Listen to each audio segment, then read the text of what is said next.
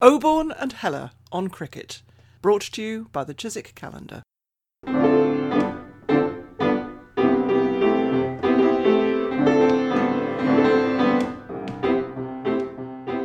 Hello, it's Peter Oborne here in a balmy Wiltshire. Hello, it's Richard Heller here in a rather gloomy and blustery southeast London. It's going to get better because the weather's coming from the west, Richard. Um, we have today a very distinguished guest, schoolmaster, cricketer, Formula racing driver, coach, wise man, great recorder of the game of cricket. I've known Lingard Goulding for nearly 40 years, and I first played against him in the uh, mid 1980s.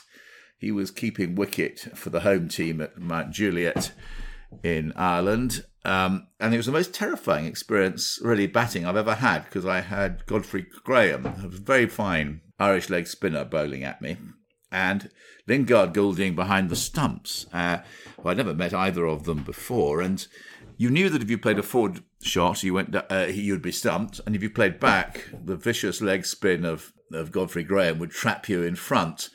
So, not in exactly a pleasurable memory, but it was a, an education and I think you've educated very many people, Lingard Goulding. Good morning from County Meath. Um, I don't know who that gentleman was whom you were introducing. It doesn't sound at all like me as just a sort of casual cricketer. But anyway, thank you for gracious welcome. And I look forward to, um, to talking to you and Richard for the next little while.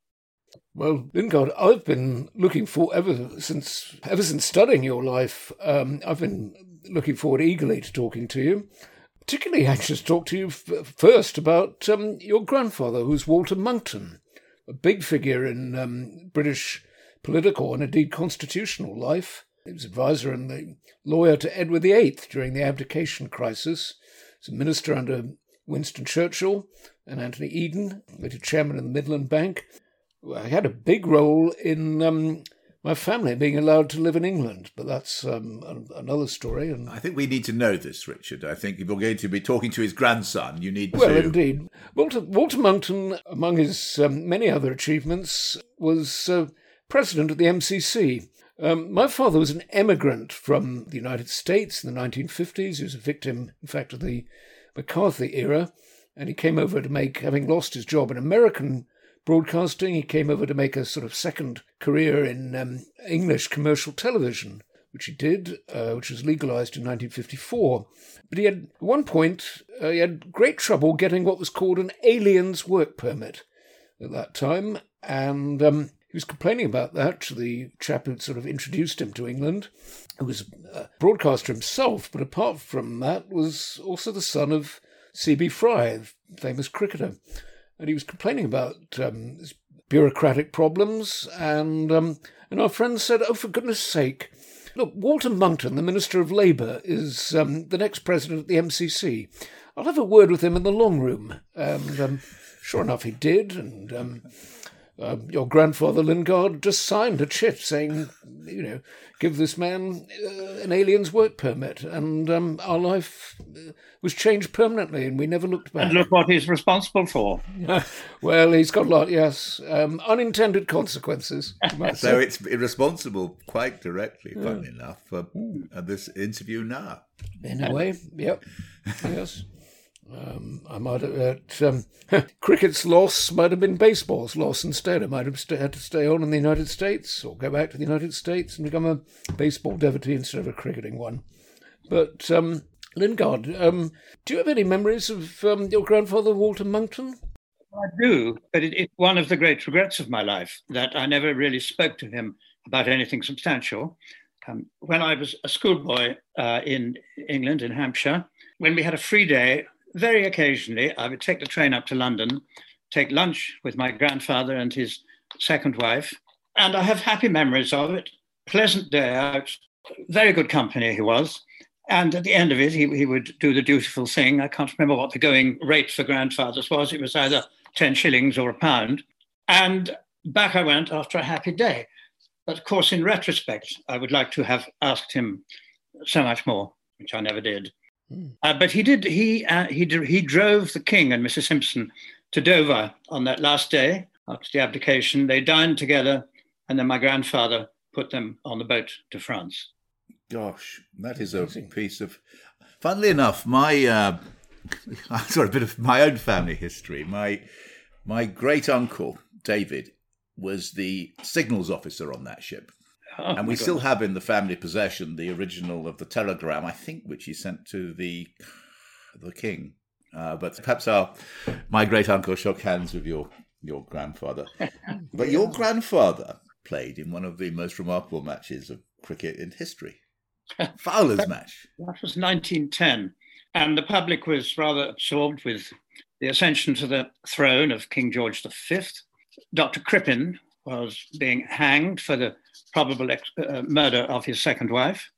The Lord's Prayer was being punctuated. All these things the public were uh, concerned with. And suddenly, for a couple of days, the cricket loving public were entranced by the two day Eton Harrow match. Um, Bob Fowler lived very near where I am now in County Meath, a little village called Enfield. And a wonderful Australian uh, cricketing journalist, Gideon Haigh recalls that he went to his prep school when he was a young boy, and he'd come home to Ireland and he was so absorbed with the game of cricket that he would mark out a spot and spend much of the day bowling balls. There was uh, no rope or, or netting, and so he employed his footman to retrieve the ball all day long. I was similarly absorbed about 50 years later when I was sent to my prep school, and I used to come home and practice hitting the ball all day long, but unfortunately I didn't have a footman. I had to retrieve the ball myself. But it, my grandfather, Walter, as you, of whom you was, we were speaking, he was playing in Fowler's match, and Harrow won the toss and made a respectable 232. Uh, Grandpa contributed 20, and Fowler bowled 37 overs and took four for 90. They were all out around five o'clock, I think, in the evening. It was already getting quite dark. And by close of play, Eton had lost five wickets, I think, for, for not very many. And the collapse continued the next morning. They were all out for 67. Harrow enforced the follow on. And this time Eton did a bit better. And they got to 214, of which Fowler made 64. Nevertheless, when he was out, they'd only just crept ahead, causing Harrow to bat again when the ninth wicket fell. The tenth wicket put on 50 runs, and they set Harrow the minuscule target of 55 runs. However, that was more than enough. They bowled out Harrow for 45, of which Fowler took 8 23. He was an off spinner, and the wicket was vicious, apparently. Later, sadly, uh, where he, he led a distinguished uh, military career, earned the Military Cross, uh, but he died of leukemia at the age of 34. Hmm. This is this is uh, Fowler himself, is it, who died? Absolutely, yes. Yeah, he, he uh, of course, many of the players. I mean, Fowler's match. If you think of the timing of the match, most of those young men would have served on the Western Front, and yes. I think many yes. of them died, didn't they? I mean, it's quite yes. a sort of evocative to reflect on that. I should have mentioned that in Eton's first innings of 67, Harold Alexander, the subsequent Earl Alexander of Tunis, he took three for seven with his googlies. Mm. Googlies is still a very underhand, very um, new and slightly underhand sort of delivery with them, weren't they? I was surprised to think of a straightforward sort of military man, future military man, bowling googlies. Mm. He batted at number 11. Lord Alexander, of course, was was a great cricket lover, and he I think he succeeded uh, your grandfather as president of the MCC. Yes.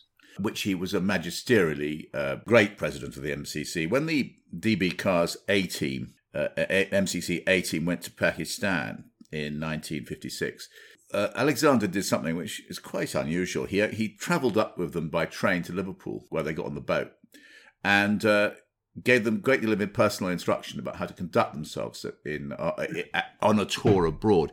Particularly, I mean, this is very relevant because Alexander, Field Marshal Alexander, had served on the uh, northwest frontier in the 1930s, and he knew about the cultural, you know, delicacies, uh, the, the tendency of English people abroad to be very boorish, and and he, he and he was c- clearly concerned. And then, when of course the great Peshawar test calamity took place when uh, DB Carr's team kidnapped a, a Pakistani umpire, Idris Beg, and uh, took him back to their hotel and drenched him in water, and it caused an international incident and very nearly caused the tour to be cancelled. Again, Alexander's sensitivity, his realization that something terrible had had happened, uh, meant that he, he he immediately forced his apologies and offered to end the tour. And he, he just about he saved the day. He's he, so in so many different ways. He was a very his cricketing career starts at Fowler's match and ends uh, saving a, an MCC tour in 1956. Both he and and your grandfather were famous uh, for their charm and diplomacy, weren't they? Um, because yes. uh, Walter Monckton was one of the figures who was trusted by everybody in the abdication crisis, wasn't he? I think that's right. That's true he was he was also the advisor to the Nizam of Hyderabad for, for a number of years. My goodness, the richest man in the world by repute. Yeah, was, was indeed number one at the time. Yes, I, I hope. In, in, appropriately, I hope some of the, the Nizam's wealth um, came to him. I'm sure that Walter Monckton had too much integrity for that to. Uh... Yeah. No, no, in, the, in the right way, but I'm sure he, would earned. Um, if he advised the Nizam, I'm sure he um, earned a, a a very decent crust for it. Um, yeah, was, your mother was Walter Monckton's daughter, uh, Lingard, and um, she had a, a, a, very remarkable career in, in her own right, which I think began as a as a teenager during the abdication crisis. She sort of ran confidential messages, didn't she? Yes, well, my grandfather employed her uh, as his secretary because he knew that he could trust her. And they used to have lunch at Fort Belvedere, with the King and sometimes uh, Churchill and uh, Mrs. Simpson. And my mother always had a rather soft spot for Mrs. Simpson, uh, not really politically, I think, but because she was always kind to my mother. My mother would, would have been 17 at the time. And when the gentleman would have been drinking wine at lunch, Mrs. Simpson always produced two small bottles of ginger beer at my mother's place because she knew that it was a great favorite of hers. and then later she became, um, she founded the Central Remedial Clinic in Dublin for the aftercare of poliomyelitis victims. And that became, uh, well, and, and, still is, it's a very significant institution in Dublin now. She founded that in 1951, the time of the great polio scare around the country, around the world, really. Mm. Preparing for this uh, interview, I've been reading Charles, I think it was Charles Lysaght's lovely obituary of your mum. Oh, yes, yes, yes. She became a senator, didn't she? In the uh, she did. Uh, Doyle, yeah. Mm, mm, mm. And uh, and there, it was even at one stage some talk of her becoming president of Ireland, for, foreshadowing Mary Robinson and so on. Well, my my brothers and I thought it might be rather attractive if we were living at Áras an Uachtaráin, uh, which is where the president abides in in Phoenix Park. But no, that never came about. But she was initially, all the funding for the clinic was um, by knocking on doors of people and asking for money. And, and she was very hard to resist. But no Irish government for many years would, would give her any financing until Charlie Haughey uh, became a Taoiseach. And not only did he start to finance the clinic, but he actually accompanied my mother to America on a fundraising tour. He was a huge supporter, and Charlie may have had his faults, as indeed we all do, but in that one regard, he, he um, certainly bestowed great benison upon the people of Ireland. And that comes over from uh, Charles Lysaght's obituary, isn't it? Her loyalty yes. to, to, yes. to Charlie Haughey. Yes. Since, since, we're recording this on July the 3rd, I can't resist saying a lovely thing that Wallis Simpson wrote the day after, on Independence Day, when she was visiting um, some rather grand American house, uh, celebrate Independence Day with um, Duke of Windsor, and she she writes in, in the visitor's book, "Here on the fourth with my third. I think it's a very you know rather sweet thing to say, but. Um, um, Lingard, you didn't see very much of your parents um, in your early life, did you? Because uh, you were you were born in, in 1940, and both um, your parents, uh, you know, were, were heavily involved in war service of different kinds, weren't they? It's true. I was hatched at, in Hatch Street in Dublin, and very shortly after, my parents were both my father, my mother was called up as, a, as, a, as she was then a British subject. She sub- subsequently became a naturalised Irish woman. Wasn't she advised by Winston Churchill when he, he, she met him during the abdication crisis that war was inevitable? and to go and join the War Office, which he duly did. That the, that's what the obituary says. Really, I, I don't recall that. Yeah, um, and my father, although he was an Irish citizen, having been educated in England, he felt it his his duty to join up. And so I spent the war years in England, a little place in Surrey, uh, Virginia Waters, with a nanny, and we moved around the country dodging the bombs.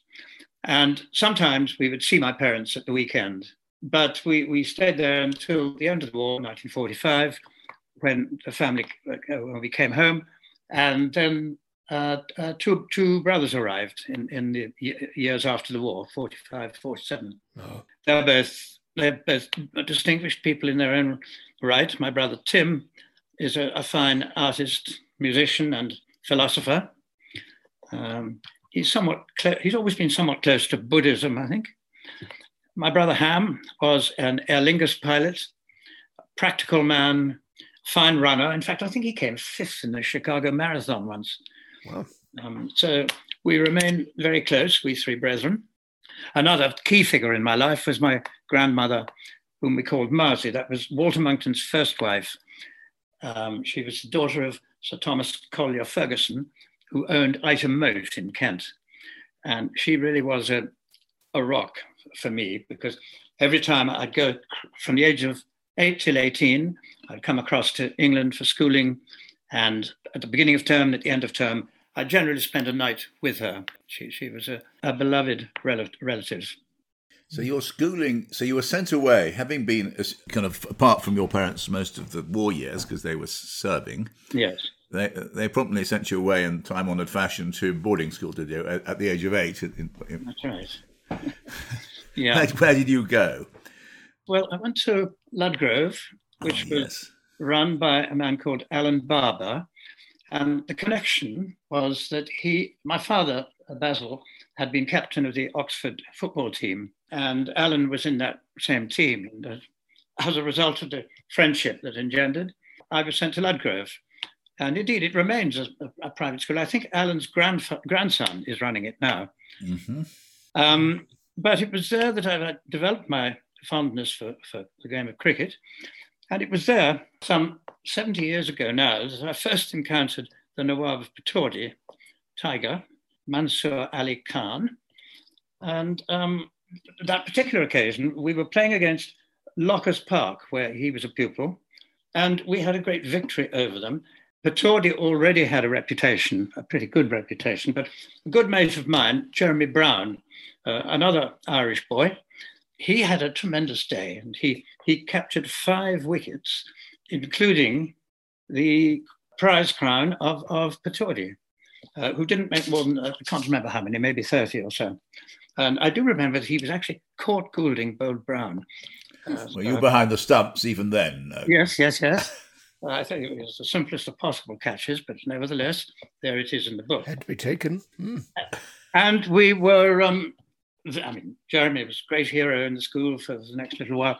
And um, we all thought, well, he certainly deserves to be awarded his colours. And the tradition in those days was that colours were awarded by the headmaster who would come in during meal times and make the announcement and present a shirt or a cap or whatever game it was. On this occasion, the next day, lo and behold, in came the headmaster during tea, and he said, Boys, in future you will call Brown Altamont, the Earl of Altamont. And he swept out of the room. And we were somewhat aghast. We thought, well, Jeremy, he, he bowled frightfully well. I mean, line, length, you couldn't really fault it. But was it worthy of ennoblement?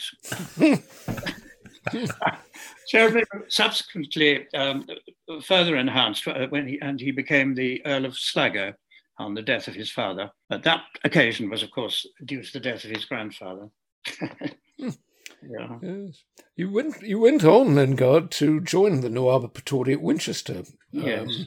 Um, um, where you resumed your career as a as a wicketkeeper batsman. Pataudi, of course, had a dazzling career at Winchester. What can you tell us about him about him then in that phase? Because I think he was playing county cricket already as a school as a schoolboy. 16, he, he was playing for Sussex uh, with considerable success. He, he, made a 50 in each innings of a match against, and here I'm absolutely not quite sure. It was either, either uh, Surrey or, or Yorkshire, uh, but I do remember he made dual 50s. He was a charming fellow. He, he was, I don't know, he felt liberated in England, I think. Uh, and I mean, he, he certainly had an eye for the girls from quite an early early age. Um, I have another couple of memories of him. One, um, I hadn't met him for 40, 50 years until we, there was a, function in White's in London. And um, we had dinner and we had a brief chat, but everyone wanted to talk to him, of course. But he, he, he sort of dropped as a line, you know, next time you're in Delhi, uh, drop in for dinner. well, by a strange coincidence, about three years later, I was invited to India by a former pupil of mine and subs- my replacement as headmaster at Headfort, and uh, also a very, very good friend, Dermot Dix. Lovely man, yeah. Yeah. And his wife, Chandana Mathur, who, who is Dr. Chandana Mathur, um, who herself is Indian. Uh, Indian very distinguished lady, yes. Very yes. distinguished, comes from yeah. Jaipur. And they kindly bade me uh, spend Christmas with them. And um, lo and behold, there I was in Delhi. And so I rang uh, Tiger and he said, "Oh, come and have dinner." And so we, we all three of us, we all went and had a spent a delightful evening uh, with uh, Tiger and his wife Sharmila Tagore, who, who was a very distinguished Bollywood actress. And so that was the last time I actually saw him. But I have another memory of him, um, and this was in the last year of his life. It was during the Indian tour of England in 2011, and that was a time when England slaughtered India in four tests they won by huge margins. Two or Alastair Cook coming into his own, wasn't it? As I recall. Yeah. The two English in the third test, the two English knights, Sir Andrew Strauss and um, Sir Alastair Cook, put on 286 for the first wicket.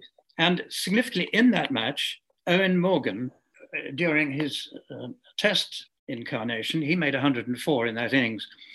Um, but anyway, anyway, the last time I actually saw Pataudi, although only on screen, was after the fourth test, and uh, presented the trophy to Andrew Strauss, and I thought he looked not well. I, I thought to myself, well, is he just angry because India have done so badly? But very sadly, two months later, I, I heard that he had succumbed to lung disease. This was 2011, and so he, he was just 70 years old, I think. He was. Mm. Before we leave Winchester, Lingard, I must say that um, Years later, in the late 1990s, my stepson used to play regularly against Winchester for King Edward VI School in Southampton, and he says they used to sledge him in Latin.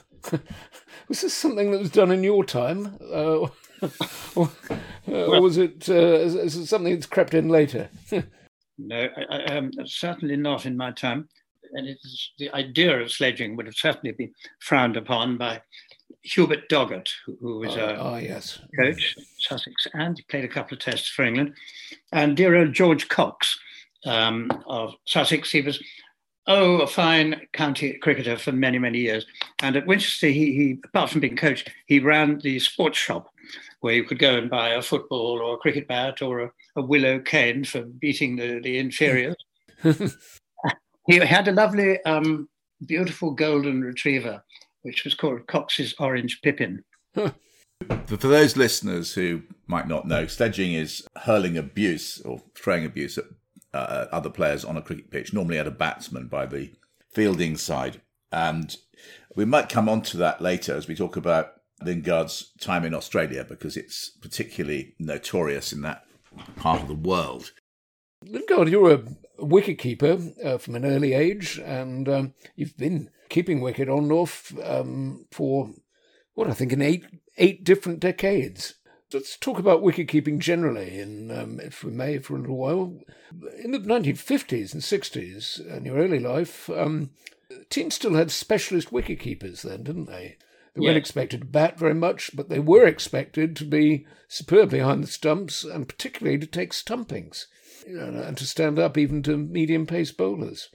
And I think the last English example of a specialist wicketkeeper with a long career was, was Bob Taylor. And around the same time in that period, Pakistan had Wasim Bari, who was essentially a you know, a, really good wicketkeeper. I just wondered if you're sad that that kind of wicketkeeper has disappeared, especially in one day cricket. It's very sad um, because most test playing nations now they, they select their wicketkeeper purely on, on the strength of his batting and wicket keeping rather secondary. I suppose they're all expect, and they stand back and uh, they, they, perform like good goalkeepers.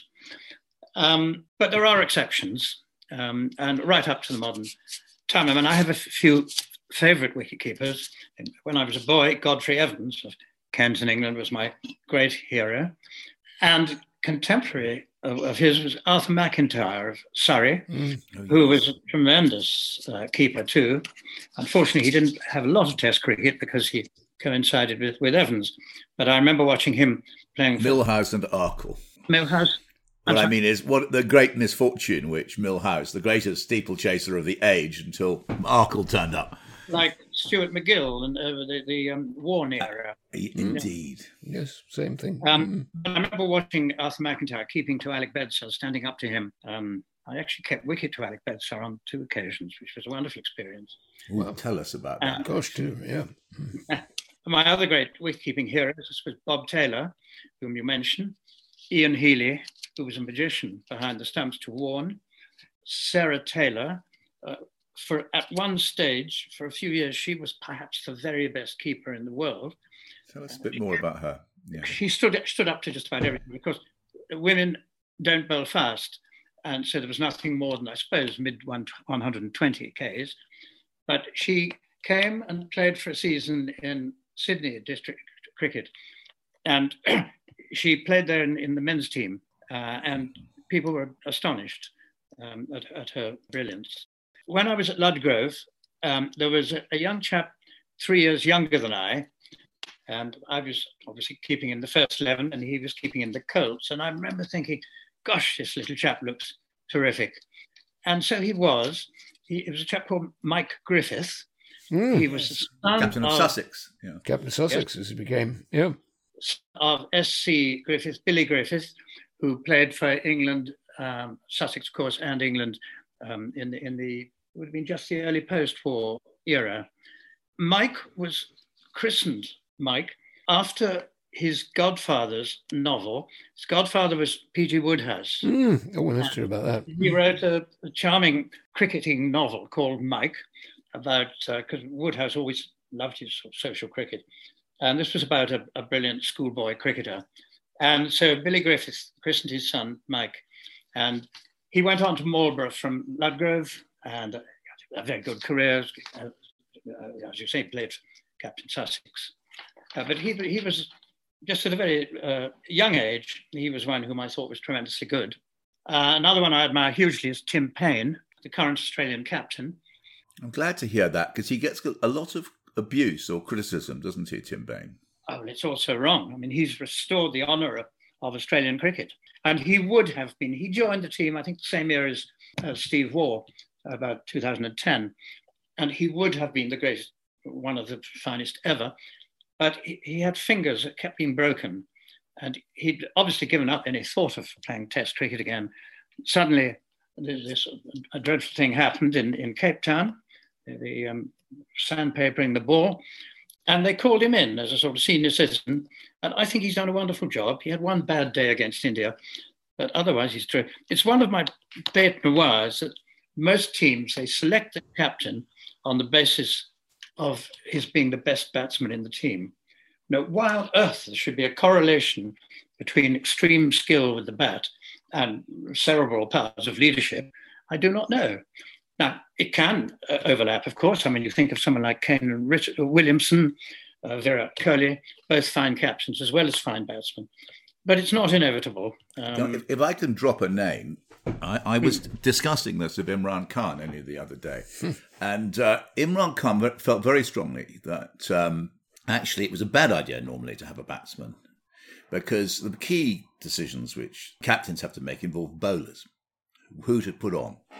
And he says only a bowler can really understand that. So Imran hmm. Khan said he couldn't understand why teams kept on putting batsmen.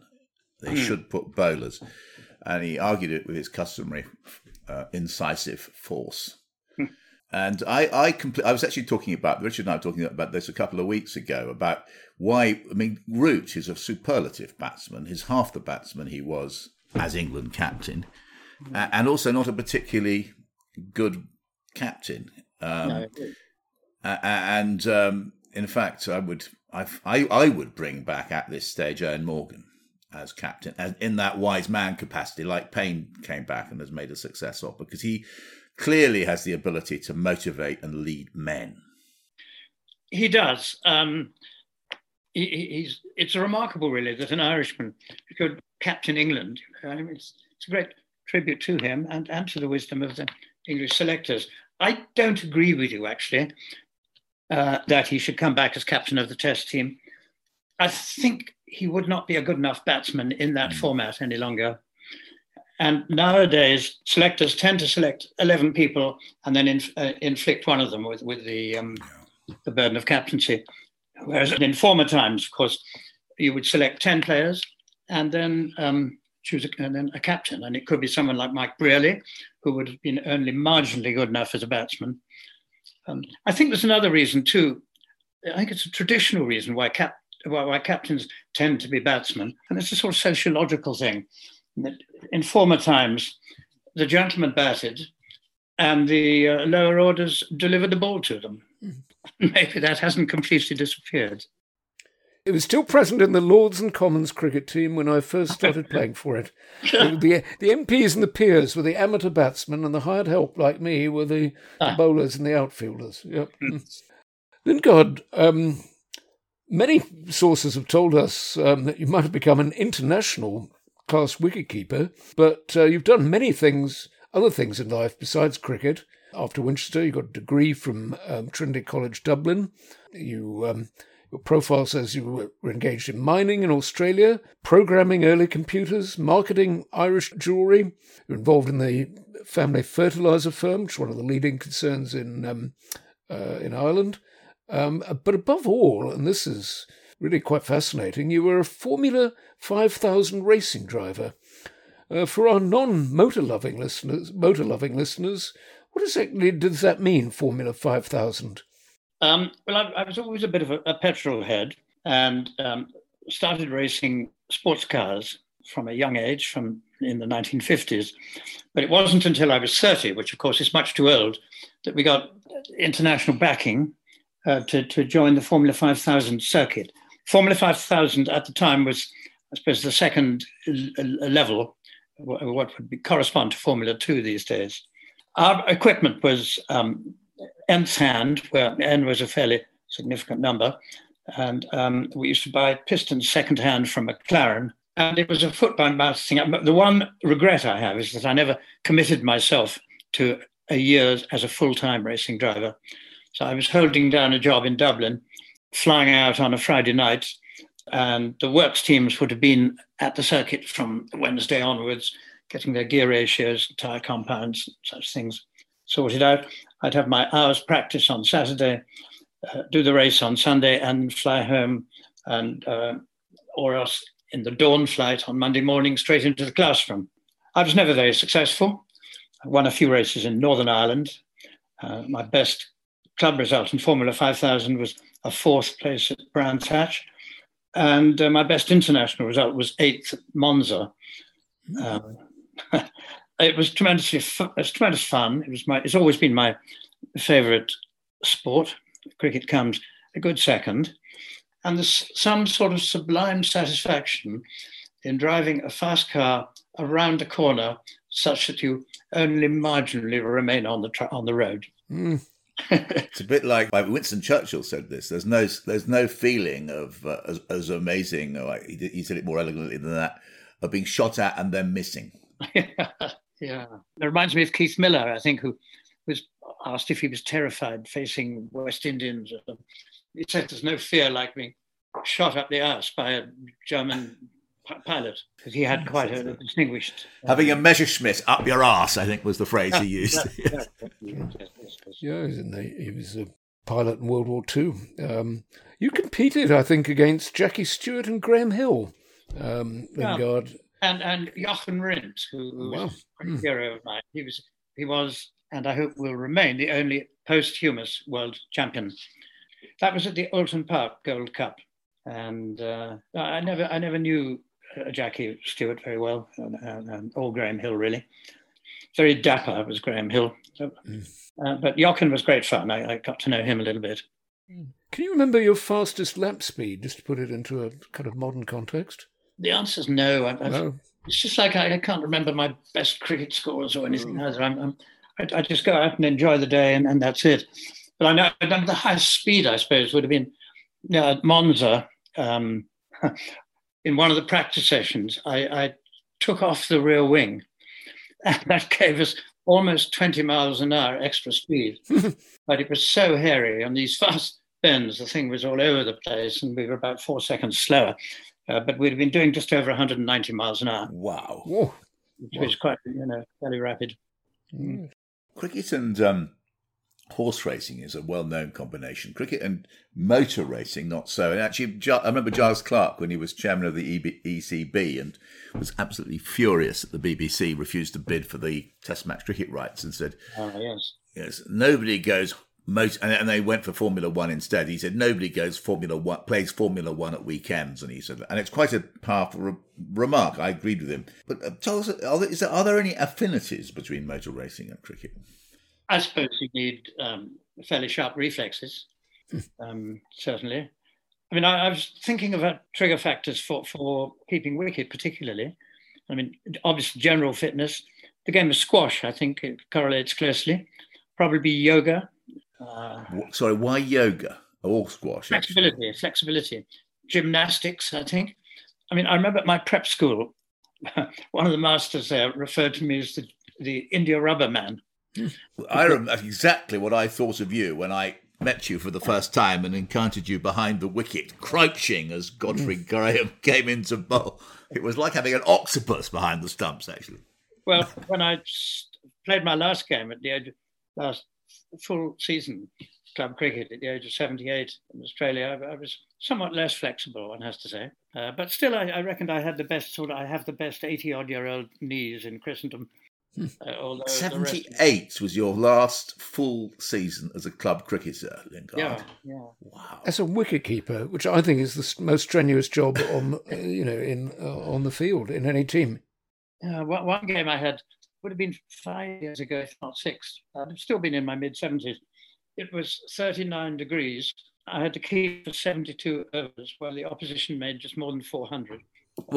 we came second in that game. I remember I we last played against each other. I think it was either Headfort or Mount Juliet about mm. four years ago, and you were behind the stumps, mm. and quite uh, form, quite terrifying then. I what a, yes, it is very. By the a lot of people uh, listening to this who will find this tremendously encouraging. I mean, there you are, aged seventy-eight, still playing high-grade cricket in a very demanding role. Like you're a model for a lot of us. Well, I wouldn't say high grade. Um, when, when, I played, yeah, it was three years ago now. Club cricket in Australia is uh, is always quite tough. Oh yeah, it's, it's, it's tremendous. I really enjoyed when you were playing club cricket in Australia, then God must have discovered a very different cricket culture from uh, your, your, earlier one. Particularly, did you were you ever sledged? uh, Richard, what a silly question. Ah, yes. Uh, uh, question. This I used to say in Latin: "Question expecting the answer yes." yeah, non question. I think. yes. Mm. Um, I, I, first played my cricket cricket in Australia in 1963, uh, and I played a chap called um, Robert Holland. He was a lovely young man. Um, he, he was about 17, I was 23, I suppose. He was in our club, and he was a leg spin bowler. That's right. Terrific. And I moved on in life as one does. And the next I heard of him, or actually saw him on the Irish television, he was in the Ashes team for Australia. And uh, he was, by then he was known as Bob Holland, of course, or Dutchy Holland. And um, he, I, and the first time I went back to Australia in 2001, I made a point of tracking him down in Newcastle, New South Wales. And I had dinner with him and his wife. And his story is fascinating. Up Lake Macquarie, where I was uh, living and playing, is slightly remote from the New South Wales hierarchy in Sydney. And um, uh, Robert Holland, he didn't get his first first class game until he was 32 years old. And he joined the Australian team at the age of 38.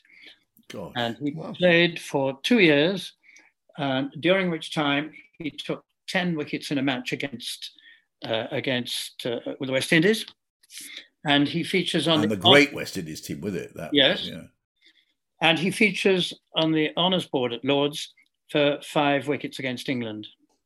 Was that the '64 tour that it would have been, or the, it would have been? I think because I don't remember him in the '68 tour.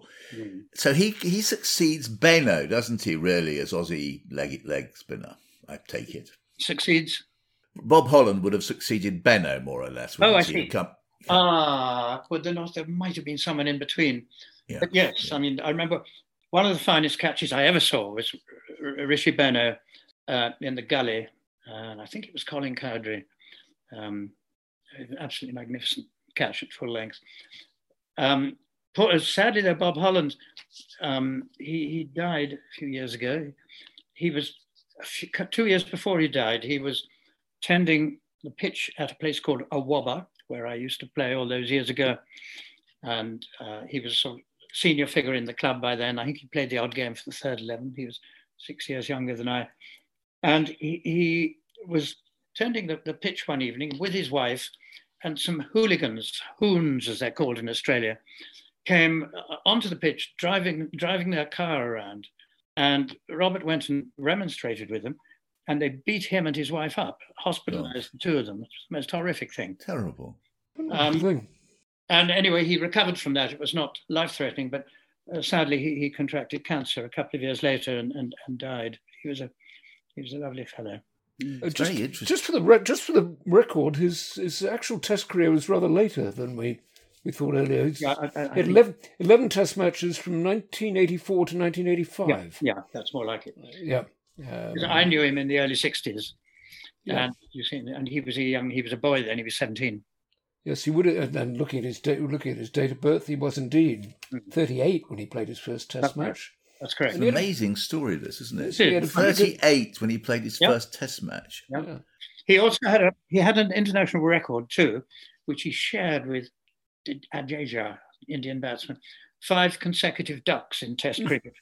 Yes, his batting average, his Test batting average is 3.18. Is it as high as that? Hmm. Yes, he, he, uh, yeah, top score of 10. He got into double figures once. Oh well. Yes, yeah.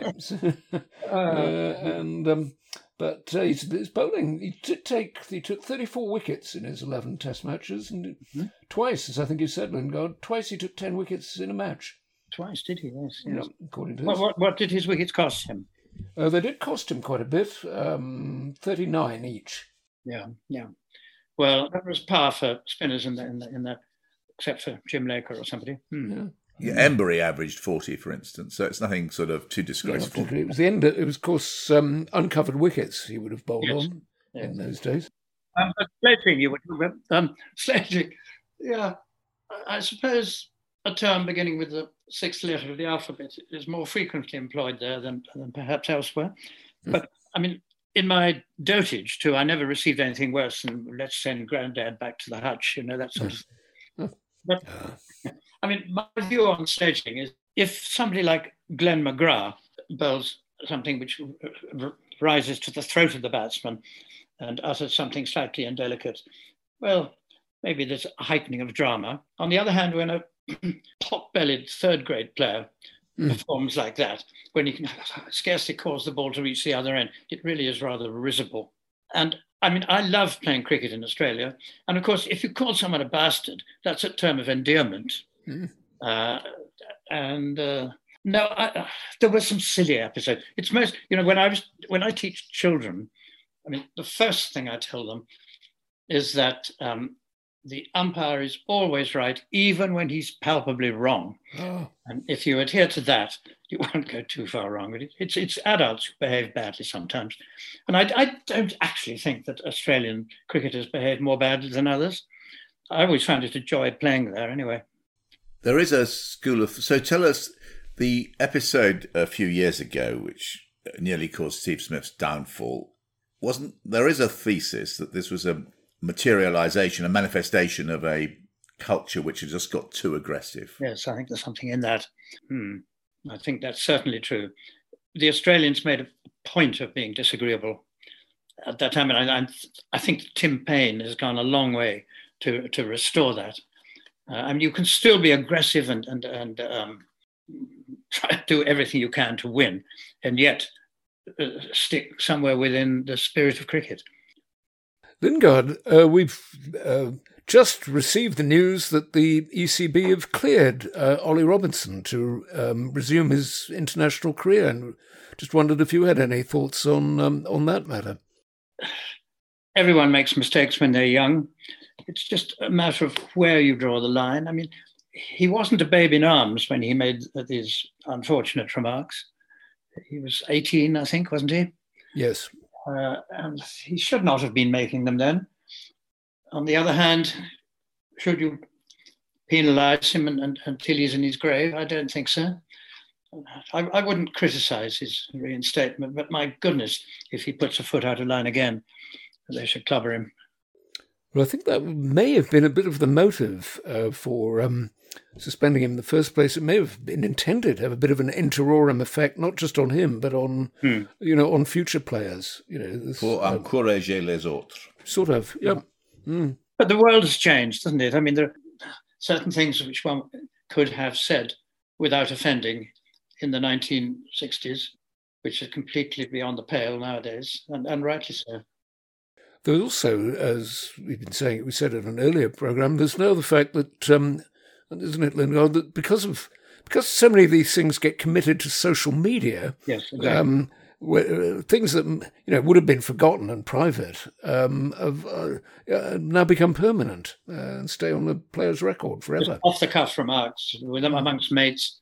Mm. You know, I mean, I, I don't know. I'm, I'm, sure most most of us have uttered indelicacies, which we subsequently would regret. But fortunately, they, they weren't transmitted to the world at large. I find it very hard to believe, actually, Lingard, that you've ever uttered an indelicacy. um, uh, unfortunately, we've. I mean, I, I, we've only got up to in our conversations the 1970s, and our time has run out. Would you mind? Uh, we made the same request of Charles Lysaght when he came on, your compatriot. Yes. Um, obviously, you've got the gift of the uh, uh, the Blarney, um, as Charles certainly does. He's. Uh, w- would you mind coming back again? Uh, could, could, we borrow another hour and a bit of your time? well, it would be a privilege, honestly. Yeah, thank you. I just hope I'm not pouring the pants off everybody. He's certainly not so, doing that. No, no chance. Mm. Uh, well, we'll we'll be, be we'll be making arrangements to bring uh, bring you back for a, a, a, second a second innings behind the stumps. and in the meantime, it's goodbye from me, Peter Oborne. In a, a it's getting a bit colder here in Wiltshire. No, but it's goodbye from me, Richard Heller. And after a brief interlude of sunshine, while we were speaking, it's become blustery and rather dark again. Goodbye, and thank you very much.